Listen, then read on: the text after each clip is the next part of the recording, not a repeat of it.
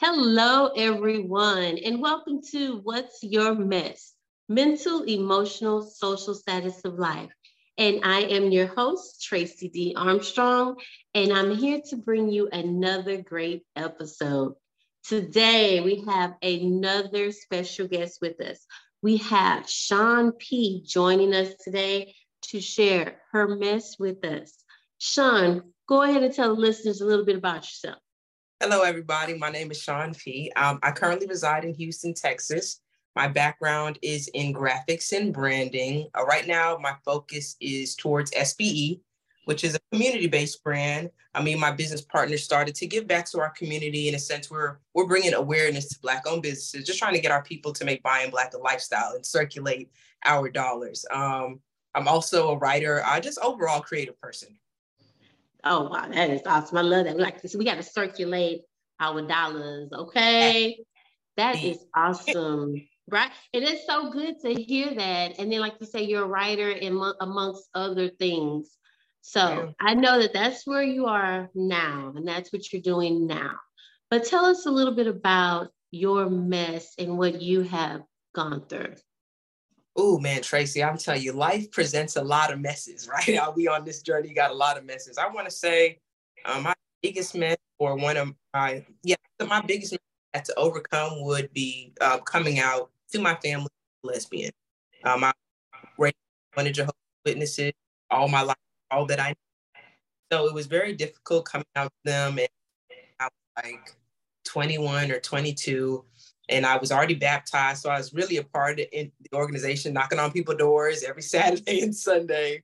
Uh, so that that was rough because my parents it, it surprised them, set them back. You know, I'm the only daughter. They de- definitely didn't think I was going to go down that path. Okay, and you know they didn't think you were going to go down that path. So, question with that is, how did that affect you mentally? Um, mentally, it took a toll on me in a sense. Well, I'll say, let me mentally and emotionally. Um, they hit me at the same time because I've had my parents in my life all my life since I was born. And when I came out, um, I had to basically leave the organization. I was excommunicated, disassociated. So no one would speak to me. No one would associate with me. That's friends, family, anyone that was a Jehovah's Witness, they couldn't communicate with me. So mentally and emotionally, it's like I'm alone all of a sudden in darkness, you know, and that's heavy, especially when you're you're coming out with something so heavy as your sexuality. You know, you need that support. And I didn't have it. So it was very, it was a rough time. So if you don't mind me asking, so how did you go about doing that? Because I know like we may have some listeners that, you know, might be experiencing the same thing. How did, if you don't mind sharing, how did you go about um, expressing that to your family, especially like you say, you've always had them with you, and you knew that when with doing that, it was going to probably lead to this, or did you not expect it to be um, that? Oh, I, I yes and no. Um, like I said, I grew up in this organization. I kind of knew what would come with it, but you know, everybody and everybody's situation and family is is different, so they handle mm-hmm. things I didn't necessarily know that I was going to be shunned the way that I was initially by my family. Um, so how did I deal with it? I, I, I cried, you know, um, I, I just started venturing out, you know, taking risks, taking chances, trying to meet new people and create another type of family because the one that I had had all my life had, had went away, it went away. Yeah. And so I'm sure that affected you socially, like you're saying, everything oh. that you had had was gone yeah. away. Uh, so, so how did you go? Because you said you went out to meet other people so that you could have a different social surrounding. So, how did you go about doing that? Um, honestly, I just kind of looked where the the gay bars were, like where were the lesbians, where were the people like me hanging out and associating. And this was a big step for me because I'm an introvert. I'm not necessarily a people person like that. I like to be in the house. Um, but who wants to be alone 24 7? You know, we're raised to have companionships, whether it's friendship or platonic. So I was like, all right, let me start putting myself out there. I just had to do it, you know, and we never grow in comfortable situations. And this was a part of in my life where it was very uncomfortable for me because I was having to kind of become somebody new So I had to step into this new person and um, come outside of my comfort zone and just start taking chances by whether it be going to a bar or going to a lounge or um, you know on social media they have these uh, meet and greet type groups where it's like you you you you get into the chat room and then they start dropping locations on where they're going to have a meet and greet. So just putting myself out there. Okay. And so with that because i'm thinking about this is what i'm thinking about. I'm thinking about how you grew up your family your your social life has changed all of those things how did it affect your status of life like were you living with your family or you had already like grown away and moved away? Fortunately, I was already living on my own um, because I was kind of uh, heading down this path while I was still living at home, and I was like, "Oh no, I know I'm, I cannot, I can't be living like this here. Let me pack up my stuff and go." So I've been living on my own. Um, got a decent job. I was in school at the time, going to the art institute. I was interning for like an oil and gas company. So socially, no, it's not socially. Uh, my status wise, it didn't really shake me up too much. Um, so no, thank thankfully no. so well that's that's what I was wondering because I'm thinking because yeah. this is what I'm visual. I'm visualizing like 21, 22, you coming out, your family now is just owning you and you're trying to figure out life and you're trying to figure out what direction to go. So how did you overcome and come out of your mess from family situations? I would say um I had a couple of older coworkers that I felt comfortable enough to confide in and talk to. Like I said, I had to, I did have to create a new family. Um, certain things that I was running into, I couldn't go talk to my mom, my mom and my dad. So I really had to rely on some of the relationships that I built at work um, until I mm. started meeting people. And that was really only one or two people. I remember there was this older lady, her name was uh, Kim, Miss Kim.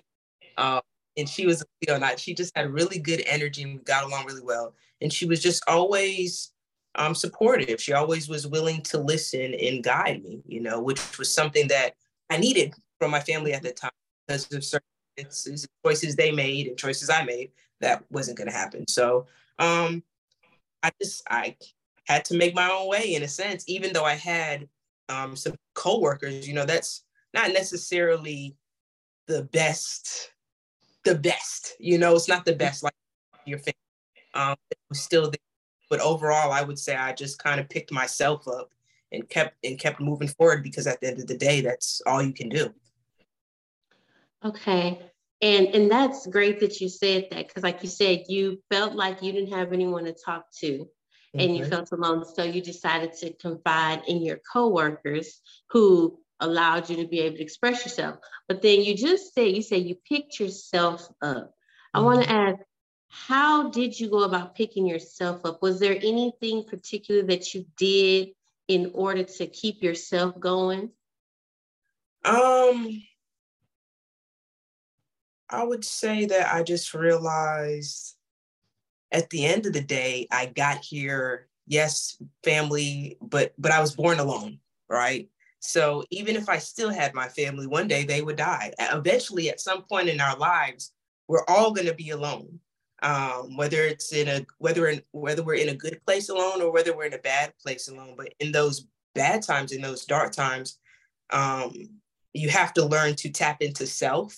I guess I want to put it as you really have to tap into self to be able to say, okay, I'm greater than the things that are happening to me, um, and I and and be able to reflect at maybe a times where things weren't the greatest and know that you got through those times. So this is just another incident where, hey, it may look a little dark, but the sun is going to come out eventually. I just have to keep moving forward. Oh, that was that's good. I, I need that for myself. Cause you said like I'm like over here, like, oh my gosh, are we all gonna end up alone? I'm like, no, I don't want to be alone. Okay. like I don't want that. And like you're like, but you said, like you said, we came into this world alone, and that is so real. Like, and so many people don't want to be alone and feeling lonely. Mm. Okay. But the fact, like you said, hey, you got to pretty much do you, and you, you know, like you say, your family would have eventually like passed away or whatever, to where you have to pretty much learn how to be alone and be with yourself. Anyways exactly. That's good. Now let me uh, let me ask you this. So kind of going along with what you just said what advice would you give to someone who may be experiencing that same type of mess that you went through? I would say um, don't give up. Don't give up. Um, learn to rely on yourself. Learn oh and that self-love is important too because when you go in part time don't have anyone to depend on it. May seem like again you got to really learn how to tap into your main source of love which is yourself to just keep going forward so i would say keep pushing forward and know that the sun is going to come up just keep pushing forward and you just said something, and I know this might be uh, I didn't I didn't mention this, but I'm asking this question because I'm following up with something you just said. Uh-huh. You said self love, right? Now, this is my question for you. How do people learn self love? Let me not say people. How did you learn self love? Because I know there's a lot of listeners out there who do uh, not know how to, and I don't mean to put you on the spot, I mean, don't know how to love themselves.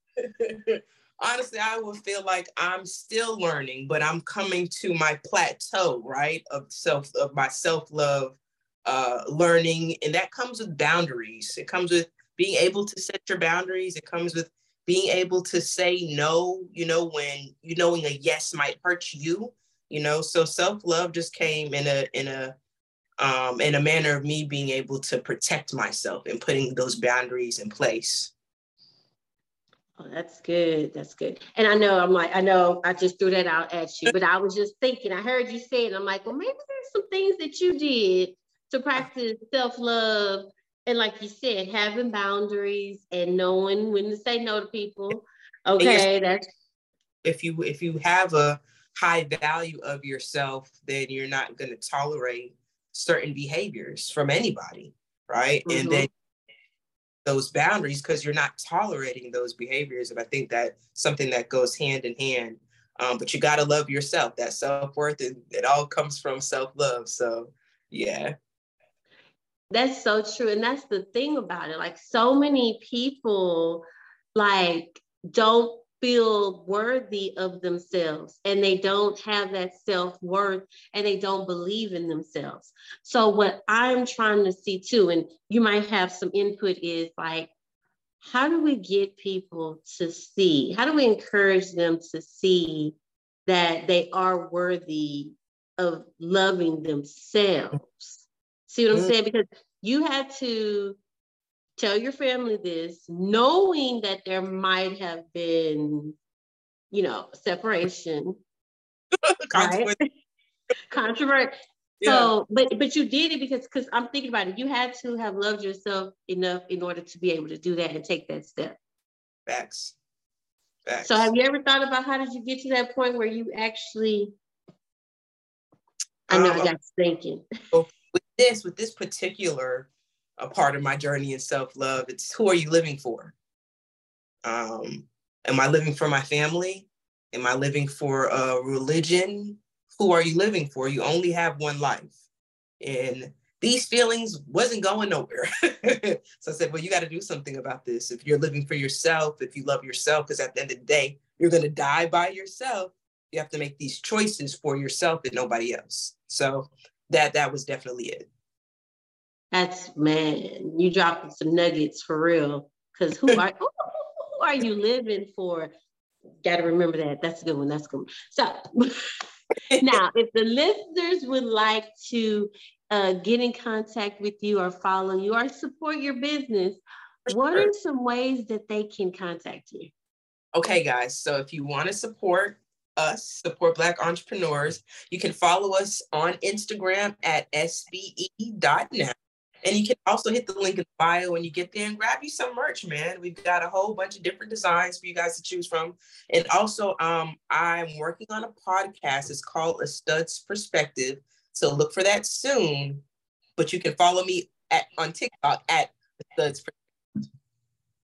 Awesome. So go follow Shon P and get some merch. I'm I'm really loving that that sweatshirt right there. Really for real. I gotta go get me that. Okay. And oh. for real. And I want to say this. I really want to say thank you so much for your time and thank you for sharing your story because I know that your story is going to help and encourage someone who may be going through that same situation literally right now as we speak. Thank you. So before we wrap up, oh, go ahead. I was going to say thank you. Thank you so much for having me. It's great to be a part of your show. Yes, and I appreciate you. And what are some last words that you would leave with the audience to give them a little bit of encouragement? Um, last words always live for yourself. Um, and don't wait for a good thing, don't wait for a bad thing to turn good. Ooh, oh, that's don't wait for a bad thing to turn good. I had to say that again. Don't wait for a bad thing to turn good. Mm-hmm. So somebody would say, I know these are your last words, but if you don't wait for a bad thing to turn good, then what should you do? You got to take into your hand, your own hands, and make a decision, or you're going to be waiting. You never know what that outcome is going to be. You're just going to be waiting, you know? So take control. Um, you got to take control of your life. Take control of your life. That's good. And that is an awesome words right there to end on. Take control of your life and live for yourself. To say, who are you living for? Are you living for your family? Are you living for religion? Oh, that's good. So to wrap it up. Right? yes, like for real, for real. Like I'm I'm over here thinking, I'm like, hmm, I gotta write that down. That's gonna be a quote, okay? so as we wrap up this episode of What's Your Mess, again, I want to thank you all for tuning in. Thank you for listening. And I'm going to end with the quote that I always love to end with. If you want to be sad, keep living in the past. If you want to be anxious and worried, keep thinking about your future. But if you want to be happy, Focus on the present and be grateful for the things that you have. This is Tracey D. Armstrong with What's Your Mess. Have a good one, y'all. Bye, guys.